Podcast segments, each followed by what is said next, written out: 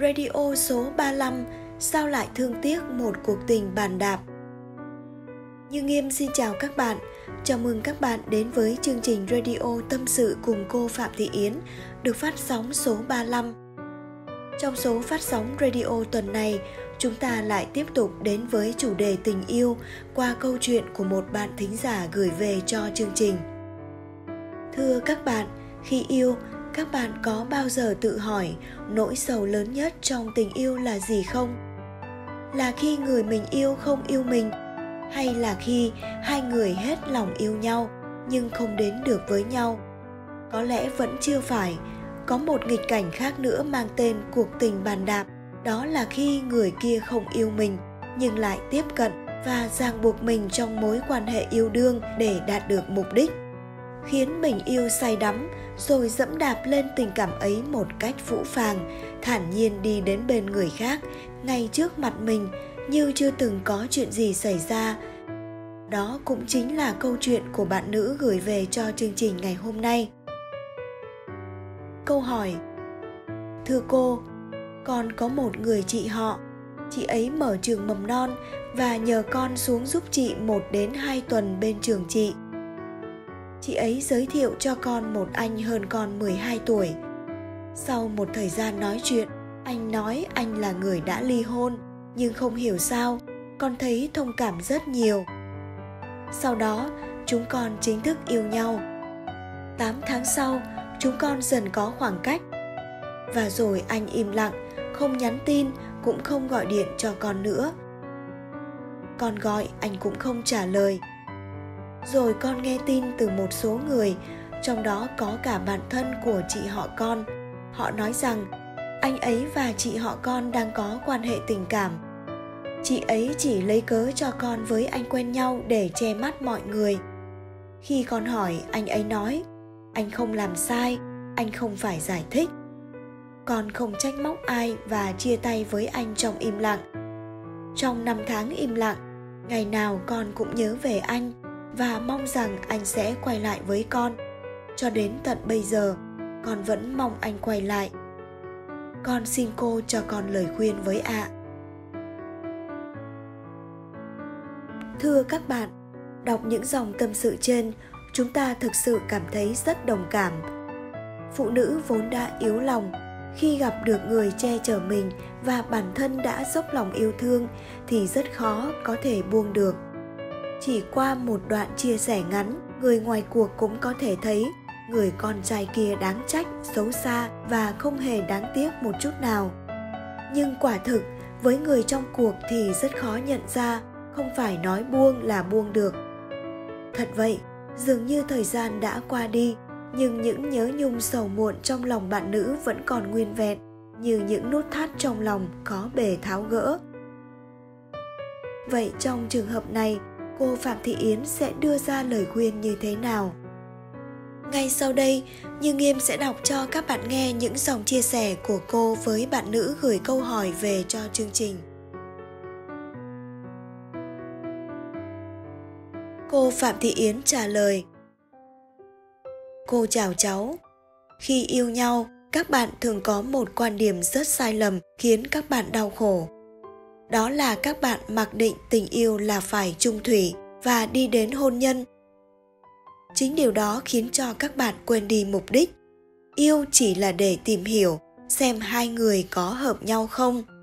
Rồi trong quá trình nói chuyện, mình có thể trao đổi để cả hai bên cùng sửa đổi tâm tính sửa đổi quan điểm để đi đến đồng nhất rồi mới lấy nhau nhưng các bạn lại có suy nghĩ sai lầm yêu là phải lấy cho nên khi yêu, các bạn thường mơ mộng về cuộc sống sau khi lấy nhau. Tức là các bạn mơ mộng về tương lai quá sớm, mà các bạn quên mất rằng đây chỉ mới là đang tìm hiểu từ hai phía, khi không hợp có thể bỏ nhau bất cứ lúc nào. Cho nên từ bây giờ, khi các bạn yêu đương, nếu ai có duyên với mình thì mình đều nói, yêu là để tìm hiểu tính cách của nhau và mình có thể trao đổi để cả hai bên cùng thay đổi khiến cho cả hai hòa hợp, có tiếng nói chung. Khi đã qua giai đoạn đó rồi, đồng ý với nhau rồi, chúng ta bắt đầu quyết định hôn nhân. Khi ấy mới tính đến chuyện mơ mộng về cuộc sống tương lai. Bởi vậy, khi các bạn yêu nhau thấy không hợp mà chia tay là điều rất bình thường. Các bạn có thể bước sang cuộc tình khác một cách rất nhẹ nhàng.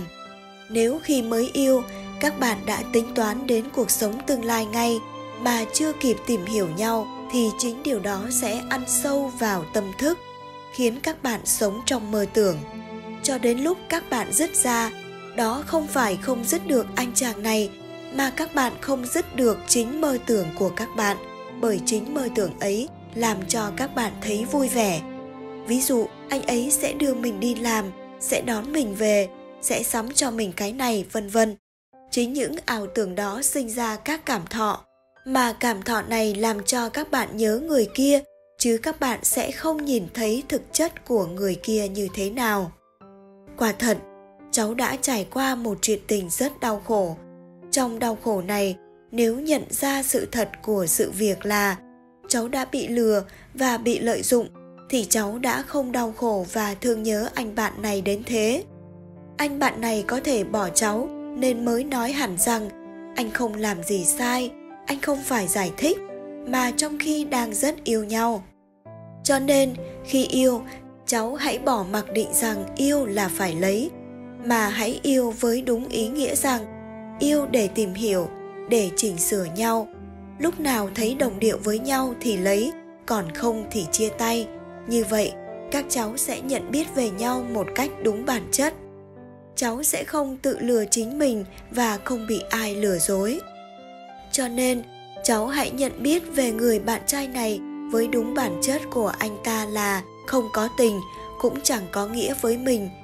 Nếu như cháu lấy anh ta, một người có bản chất thế này thì cháu cũng lại chỉ nuôi con một mình và sống trong nước mắt mà thôi.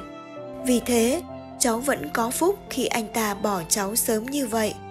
Cô mong rằng cháu có thể bước vào những cuộc tình tốt hơn. Thưa các bạn, quả thật khi yêu, vì mật ngọt mà chúng ta thường mơ mộng xa vời. Rồi quên đi thực tại đang hiện hữu. Ngày đêm thường mộng tưởng xa xôi, mà không biết những điều phù du thì dễ mất, dễ tan. Qua những lời tâm sự của cô phạm thị yến, chúng ta thấy rằng yêu đơn giản là tìm hiểu, tìm mảnh ghép phù hợp với mình.